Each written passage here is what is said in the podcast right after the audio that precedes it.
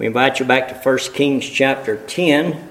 The first 13 verses are text for this series entitled Solomon and the Queen. Solomon and the Queen. 1 Kings 10, reading at verse 1. And when the queen of Sheba heard of the fame of Solomon concerning the name of the Lord, she came to prove him with hard questions.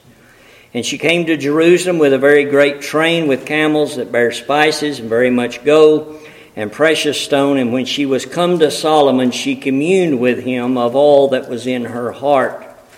And Solomon told her all her questions. There was not anything hid from the king which he told her not.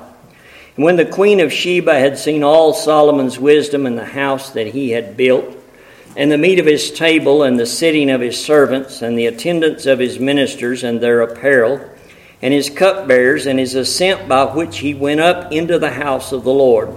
There was no more spirit in her.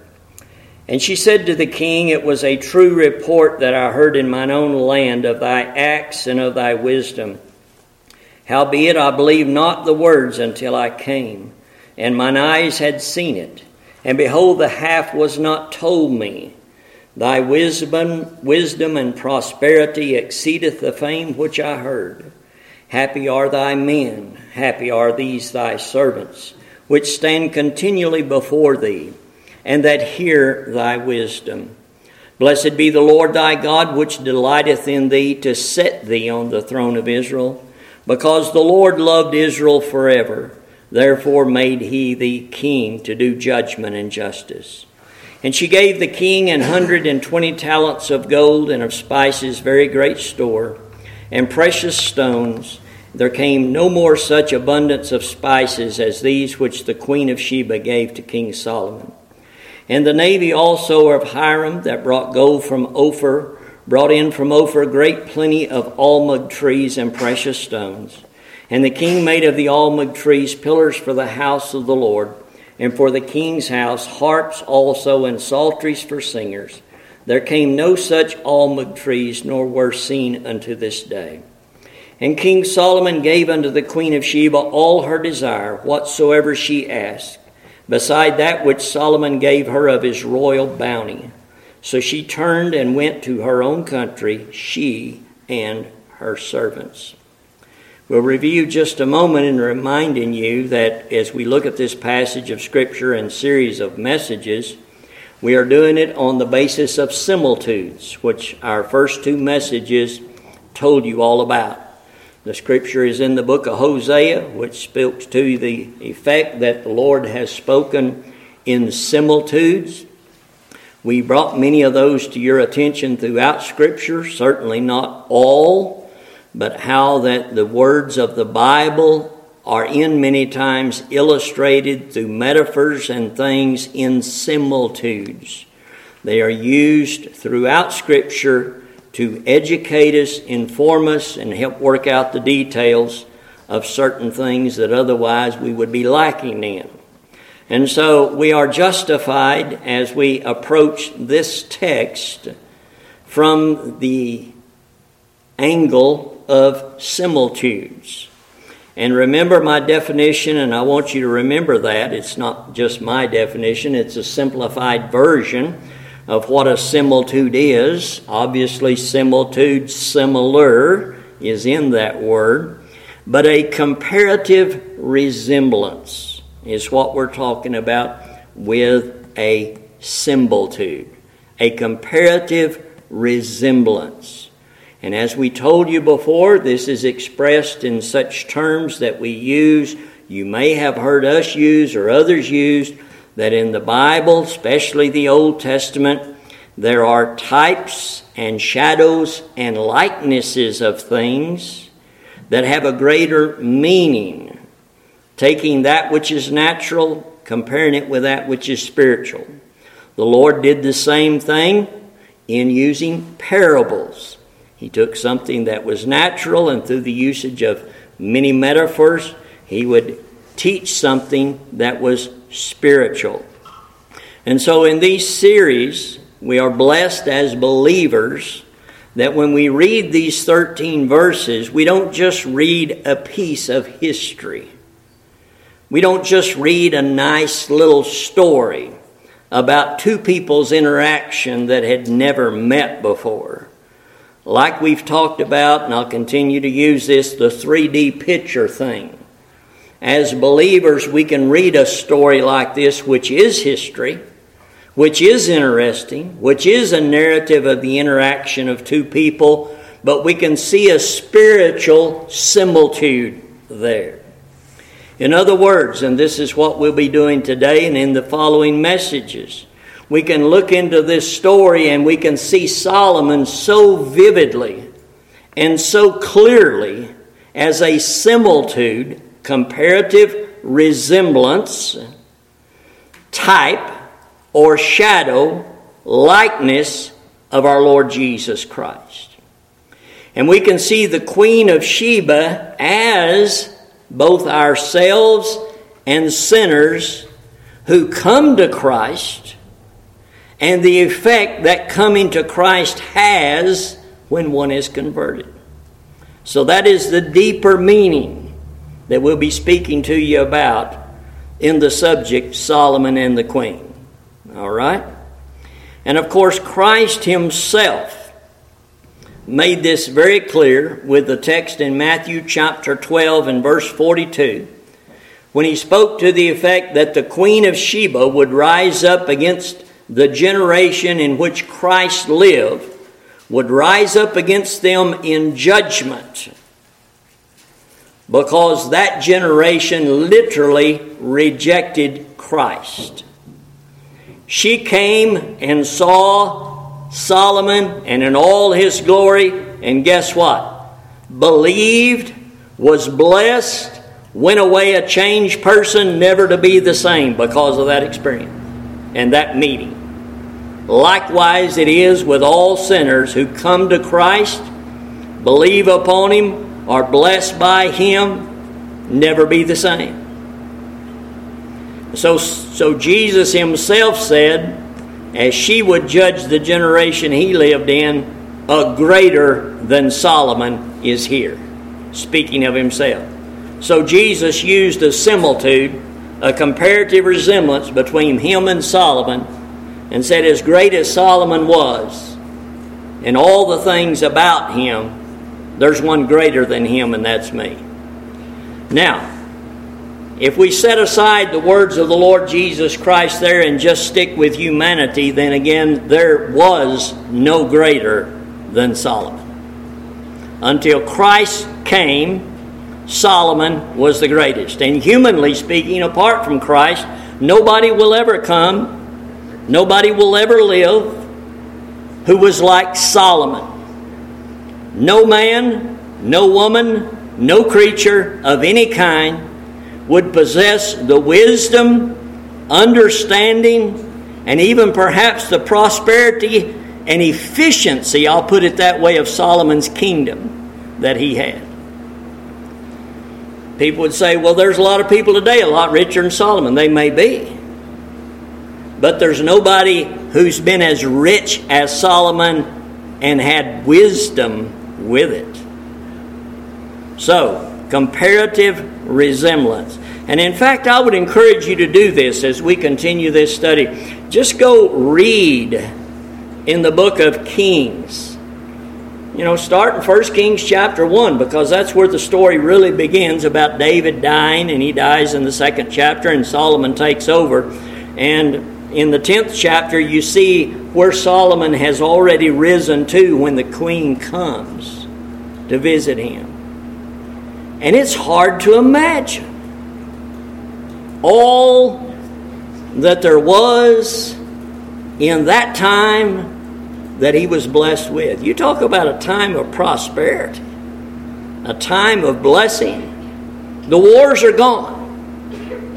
David, Solomon's father, was the one who was the warrior. Remember that? I mean, David fought the Philistines, the enemies of the Lord, and through the work and blessing of God upon David, when Solomon come along, there was reserved by God a time of peace, prosperity, the effect of all of those wars. The enemies are set aside. And here is Solomon in all his wisdom, all his glory, and the prosperity of the nation. Israel, in fact, has not enjoyed a time like this since then, and will not until he who is greater than Solomon regathers them in the end time into his own kingdom. So, when you read that in 1 Kings, it is not, has not, and will not be superseded except by the kingdom of Christ. And again, I've read it many times and I'm amazed every time at the magnitude and multitude of the blessings of the kingdom under Solomon. All right, today what we want to look at is Solomon in the similitude of Christ. The similitude of Solomon in Christ. So we're going to be looking at things concerning Solomon that speak of Christ. And of course, in Christ, they will all have a greater fulfillment because Solomon was still a sinner, Christ was not a sinner. Christ was the Savior of sinners. And do this with me as we go through this, with this in the back of your mind again. A greater than Solomon is here. So we look at Solomon in order that we may see he who is greater in all his glory. And this is why we're looking at Solomon. Because by looking at Solomon, we could see what we would not otherwise be able to see in briefly what the New Testament says about Christ. All right? The first thing, and we're going to just try to pick things here. We've tried to do this in a chronological order that fits, so it makes it easier to understand. So, the first thing we want to draw your attention to concerning Solomon was that before he became king and his father's successor, it was prophesied that he would be a king of Israel. This is in 2 Samuel chapter 7. We're going to do a good bit of reading today to show you these things. We want you to be able to clearly see these things. Not only concerning Solomon, but once you see them in Solomon, it should be very easy to see them in Christ. 2 Samuel chapter 7 at verse 12 it speaks here, and God is speaking literally to David, Solomon's father, here. And uh, he says, When thy days be fulfilled, and thou shalt sleep with thy fathers, I will set up thy seed after thee, which shall proceed out of thy bowels, and I will establish his kingdom. He shall build an house for my name, and I will establish the throne of his kingdom forever. I will be his father, and he shall be my son. If he commit iniquity, I will chasten him with the rod of men, and with the stripes of the children of men. But my mercy shall not depart away from him, as I took it from Saul, whom I put away before thee. And thine house and thy kingdom shall be established forever before thee, thy throne shall be established forever. According to all these words and according to all this vision, so did Nathan, Nathan the prophet, speak unto David. And if you remember the setting here, David had a desire to build a permanent temple or house of the Lord. His desire was good, God just hadn't told him to do that. So it was revealed through Nathan the prophet that no, I don't want you to build me a house. I have a plan better than your plan, and that is I'm going to raise up your own seed and he will build me this house. Actually, the Lord would actually say that David was had was uh, had blood on his hands because he was the one who was the warring king. Solomon would be the king of, pass, of peacetime in that regard. And remember this while we're dealing with that history Saul was the first king of Israel, David was the second king, Solomon would be the third king. And as he says here and made reference from Saul, the kingdom and the kingship was taken from Saul and given to David in that regard. So, Solomon would be the third king, and as you see right here, it was prophesied that after David died, Solomon would be king, and Solomon would build the house of the Lord. Verse 12 there shall proceed out of thy bowels, you know, thy seed. He will build a house for my name, and etc. Well, again, it's very easy to understand how the things said here are a similitude of what was said of Christ, isn't it? It was prophesied that Christ would be king, was it not? And that very familiar passage that reminds us of that is Isaiah chapter 9 and verse 6 and 7. Comparative resemblance, right? A similitude. Isaiah 9, verse 6, it speaks of the Lord Jesus Christ For unto us a child is born, unto us a son is given, and the government shall be upon his shoulder. And his name shall be called Wonderful, Counselor, the Mighty God, the Everlasting Father, the Prince of Peace. Of the increase of his government and peace there shall be no end upon the throne of David, upon his kingdom, to order it and to establish it with judgment and with justice from henceforth, even forever. The zeal of the Lord of hosts will perform this. If you just sat down and wrote those two passages down side by side, it would be like a lot of exercises that children are given in school where things are lined up on the left side and on the right side, and then they are to take the task of drawing a line from the things over here that connect with the things over here. You could do that and you could probably have 15 or 20 things very easily from the two passages I've just read you. And some of these things we'll be referring to because the points we're going to make are contained in these scriptures right here in Isaiah chapter 9.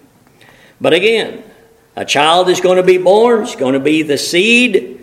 It's going to be the government be upon him. Look at the names that are given there. His government and peace, no end. The throne of David established with judgment, justice forever, and God's going to do it.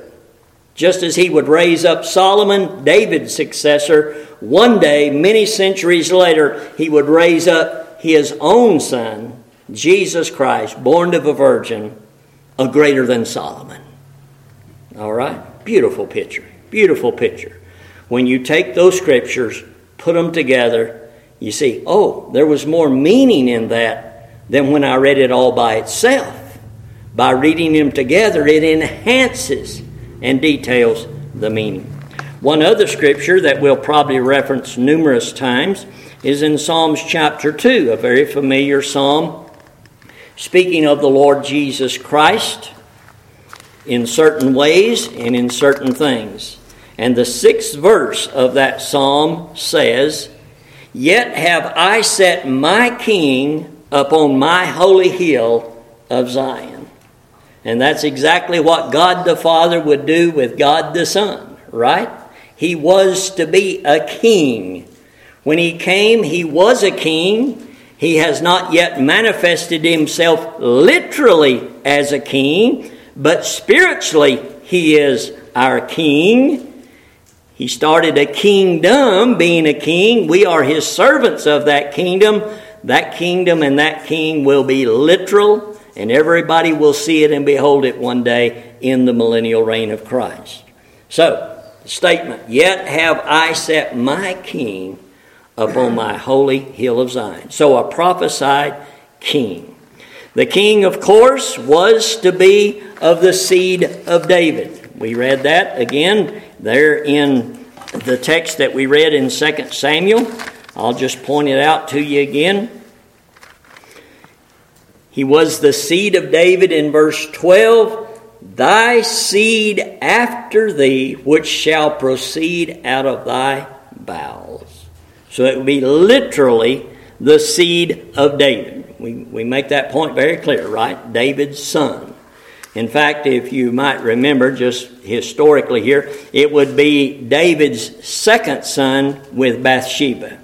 In fact, after the first son died, the second son was conceived, and Bathsheba was the mother of Solomon.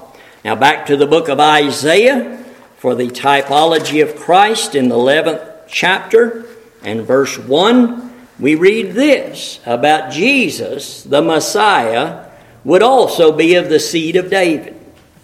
Chapter 11, verse 1 And there shall come forth a rod out of the stem of Jesse and a branch shall grow out of his roots. Who was Jesse? David's father. So, out of the stem of Jesse, the stem of Jesse would have been David. And notice a branch, branch, capital B, special designation, shall grow out of his roots. It goes on to say, we'll just read this since we're here, verse 2. Look at it. What does it say about him? Again, some comparative resemblances here that we see in Solomon, also more so and greater fulfilled in Christ. The Spirit of the Lord shall rest upon him the Spirit of wisdom and understanding, the Spirit of counsel and might, the Spirit of knowledge and of the fear of the Lord. And shall make him of quick understanding in the fear of the Lord. And he shall not judge after the sight of his eyes, neither reprove after the hearing of his ears. But with righteousness shall he judge the poor, and reprove with equity for the meek of the earth. And he shall smite the earth with the rod of his mouth, and with the breath of his lips shall he slay the wicked. Righteousness shall be the girdle of his loins, and faithfulness the girdle of his reins. Many of those things will be seen in Solomon in our study, but again, they are seen perfectly in the person of the Lord Jesus Christ. Let's look at another few scriptures concerning, again, much is said, Old Testament and New, about Christ being the seed of David. Psalms chapter 132 from David himself. Psalms 132 and verse 11. Verse 11 reads in that psalm, The Lord has sworn in truth unto David. He will not turn from it. Of the fruit of thy body will I set upon thy throne. All right, he did that with Solomon. We know that. David's wrote this afterward. Um, verse, will I set upon thy throne. Verse 17, next verse I want to read. Therefore will I make the horn of David to bud. I have ordained a lamp for mine anointed. Reflective looking back of Solomon, looking forward, those things speak of the Lord Jesus Christ.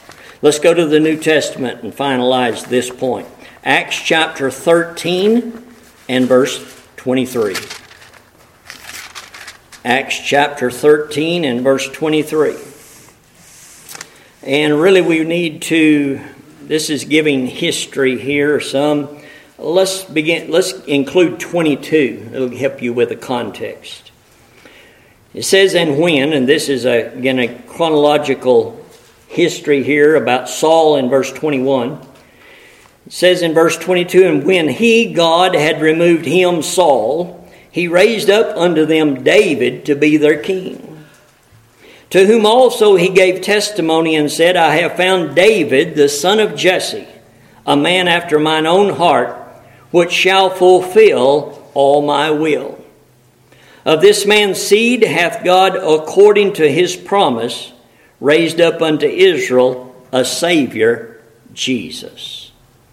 Very clear, isn't it? Very just like pieces of a puzzle.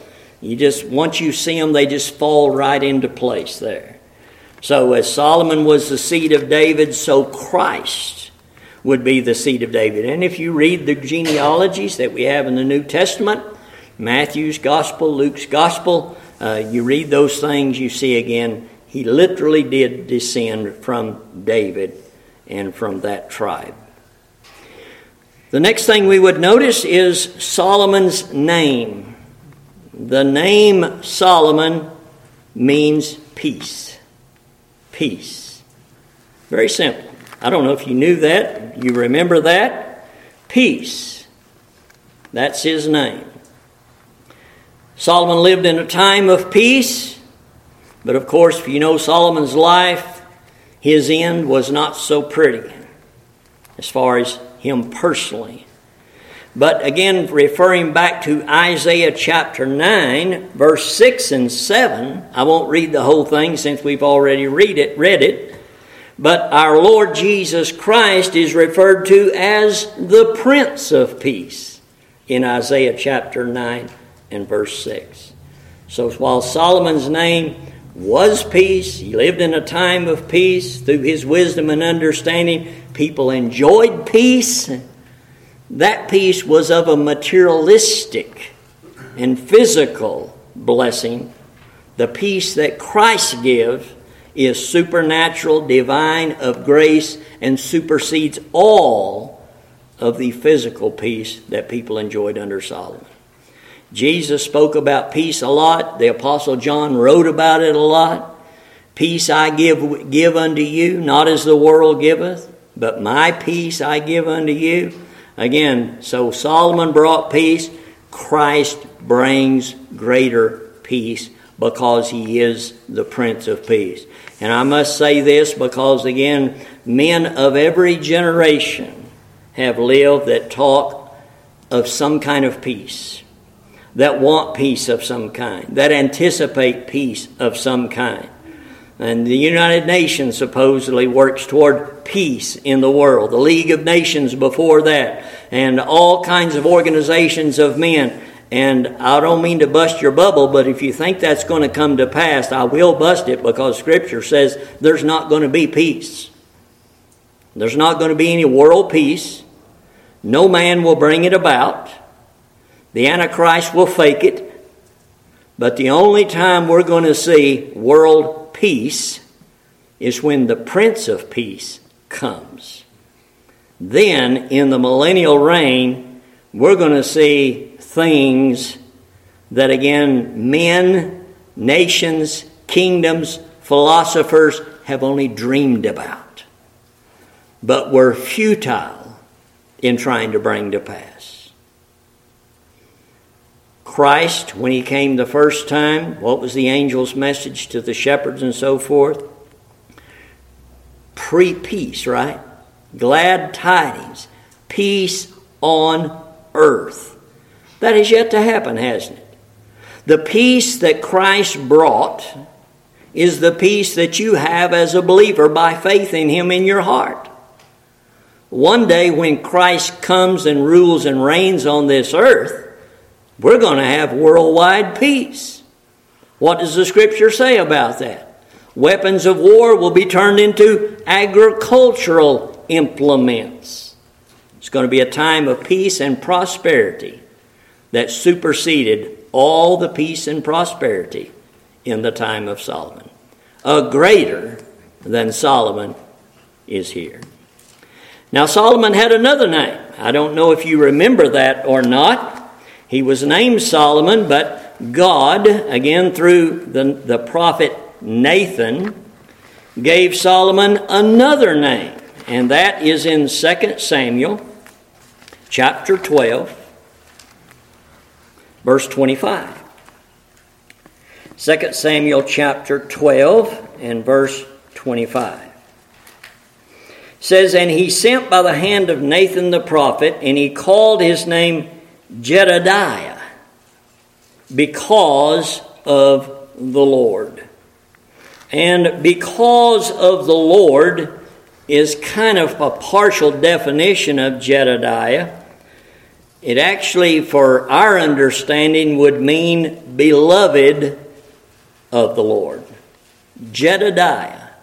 That's a beautiful name. I, mean, I like that name personally. I, uh, that's what a great name for for children or a man or a man child to be born. And so, again, notice that particularly. Solomon was his name, but Nathan, the prophet, as told by God, said he's got, a, he's got another name, which tells us really who he is beloved of the Lord. And in fact, look at the previous verse. This is going to be the next point we'll make, but we'll just combine them here, shall we? Since it's easy. Verse 24 David comforted Bathsheba, his wife. This is after the first child of adultery died. And he went into her and lay with her, and she bare a son, and he called his name Solomon. Notice this and the Lord loved him. Okay? The Lord loved him. No wonder then the manifestation of that was the Lord sent the prophet and said, You can call him Solomon, but his name's also Jedidiah because he's beloved, my beloved. Okay? Now just think of that word for a little bit. That is such a special phrase and title Beloved of the Lord. David was beloved of the Lord. Solomon was beloved of the Lord. Moses was beloved of the Lord. All the people of God have been beloved of the Lord. If you today are a child of God, you are the beloved of the Lord.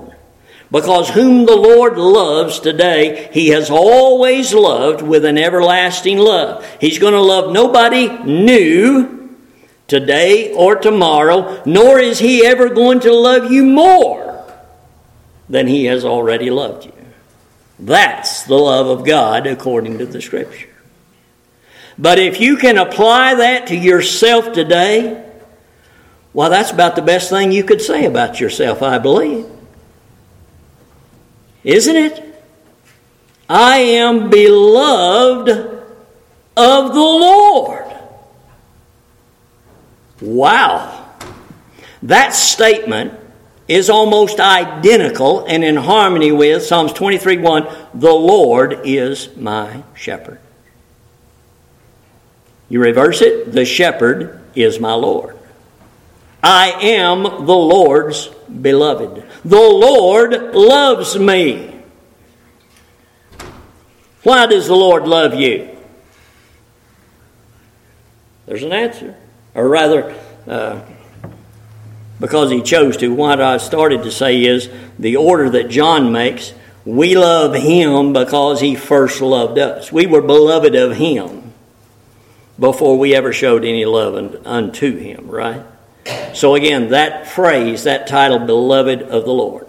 So, the comparison is as much as God loves Solomon, as much as God loves you, as God much as God loves all of his children, there's somebody he loved even more. Who's that? The only begotten of the Father. We don't quarrel with that, do we? We're not jealous of that, are we? I mean, we like that. Because if anybody deserves to be loved more than anybody else, it is our Lord and Savior, the Lord Jesus Christ, the eternal, perfect, impeccable Son of God. And the Bible speaks thus of him being the beloved of the Lord.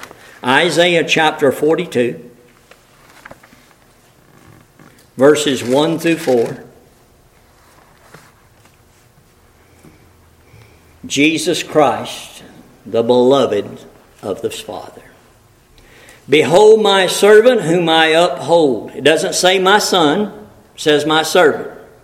He was a son, he became a servant. Mine elect, in whom my soul delighteth. Well, God delights in you, but when you sin, God doesn't delight in you so much. Never had that problem with Jesus. Always delighted in Jesus because Jesus literally was, quote unquote, a perfect son. He was God. I have put my spirit upon him. He shall bring forth judgment to the Gentiles. He shall not cry nor lift up, nor cause his voice to be heard in the street. A bruised reed shall he not break, and the smoking flax shall he not quench. He shall bring forth judgment into truth. He shall not fail nor be discouraged till he have set judgment in the earth, and the isles shall wait for his law. That's the beloved of the Lord. Let's turn over to the New Testament and look at the reference of that. Matthew chapter 12. and verse 17.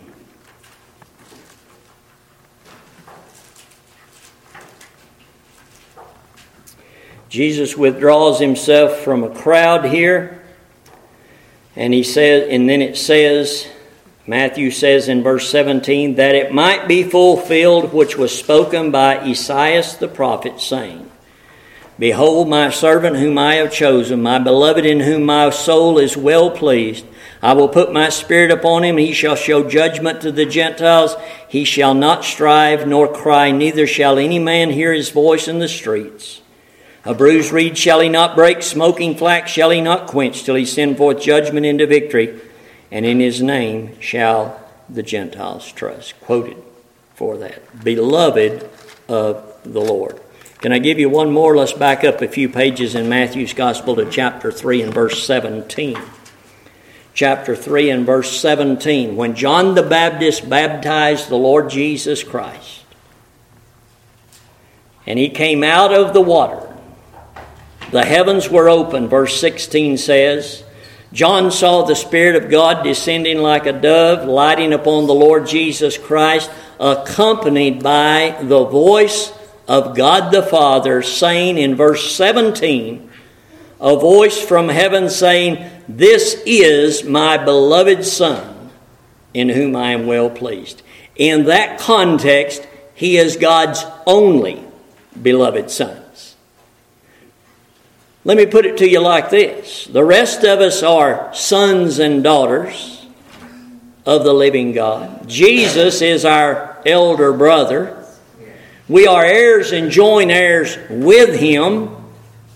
But you know what the difference really is? I mean, there are many, but it gets down to the fact that Jesus was the eternal, only begotten Son of God. And all of us are adopted. But adoption is a beautiful thing, according to Ephesians chapter 1. So Christ, in the supreme, exalted, only place of being the beloved, only begotten of the Father, but yet the yet rest of us through him being brought into the family of God and sharing in all the rights and privileges of Christ Jesus, our elder brother and our Lord and Savior. Well, we just covered the part there also in 2 Samuel 17 and 24 and or 2 Samuel 12 24 that said that when he was born, the statement is made, the Lord loved him. That means the Lord had always loved him, as we said. The Lord always would love him, as it is true of all of the elect. Because God only has one kind of love it's everlasting. God would have to change for his love to change, and God's not going to change, so his love's not going to change. And what a wonderful thought! What a humbling thought to know that God loves you. It's a good question to ask anyone. Does God love you? And if you say ah, yes, then we have another question why does He love you? Why should He love you? Who are you that God should be mindful of you? What have you ever done for God? What are you worthy of when it comes to God? God's love is unconditional. God loves the unlovable. God loves those that should not be loved. But God loves anyway because God is love. He has a right to love whom He will, and those whom He loves will in turn love Him. And that's the best way to know if you're loved of God is do you love Him? And don't just say you love Him. Because the love of God manifests itself. All real love manifests itself. And all fake love manifests itself. If you love God, that love, according to Scripture, not according to Arthur, will be manifested by your obedience to him. That's what the word Lord means loving obedience. That's the proof you love him. If you love him, he loved you first. What a joy, what a comfort that is. Let me give you a scripture in John chapter 17, and we'll wrap this up for this morning. Christ speaking of the Lord loving him. You know the intimacy of the intercessory prayer, John 17. Christ speaking in the most intimate words and terms anywhere recorded in the Bible with his Father. In verse 24 of the 17th chapter, he says, Father, I will that they also, whom thou hast given me, be with me where I am, that they may behold my glory which thou hast given me. For thou lovest me before the foundation of the world. Now, again, there's never been a time when God the Father didn't love God the Son. And likewise, we could say there's never been a time when God the Father hasn't loved his elect. And there's never been a time when Christ hasn't loved his own. Jesus, throughout this, if you read this, he wants his children, those whom he redeemed, to enjoy the same privileges of sonship, daughtership, you'll have it, that he enjoyed. Father, love them. Father, care for them. Father, watch over them as you have me. Father, may the relationship with you and them be the same as the relationship with you and I. And that's the beauty of this intercessory prayer. Christ is interceding for all of us who believe. The Lord loved Solomon. The Lord loved his only son even more. If you're saved today, the Lord has always loved you.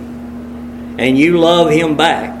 And you will show that love by your obedience to Him, like our Lord showed His obedience to the love of the Father in committing Himself to the cross to be sacrificed on our behalf. The love of God is manifested in the sacrifice of Christ. Your love to your Lord will be sacri- will be manifest in the same way in your sacrifice of obedience to Him. These are just a few of the similitudes today. But we'll pick up here next time, Lord willing. We hope this has been a blessing to you.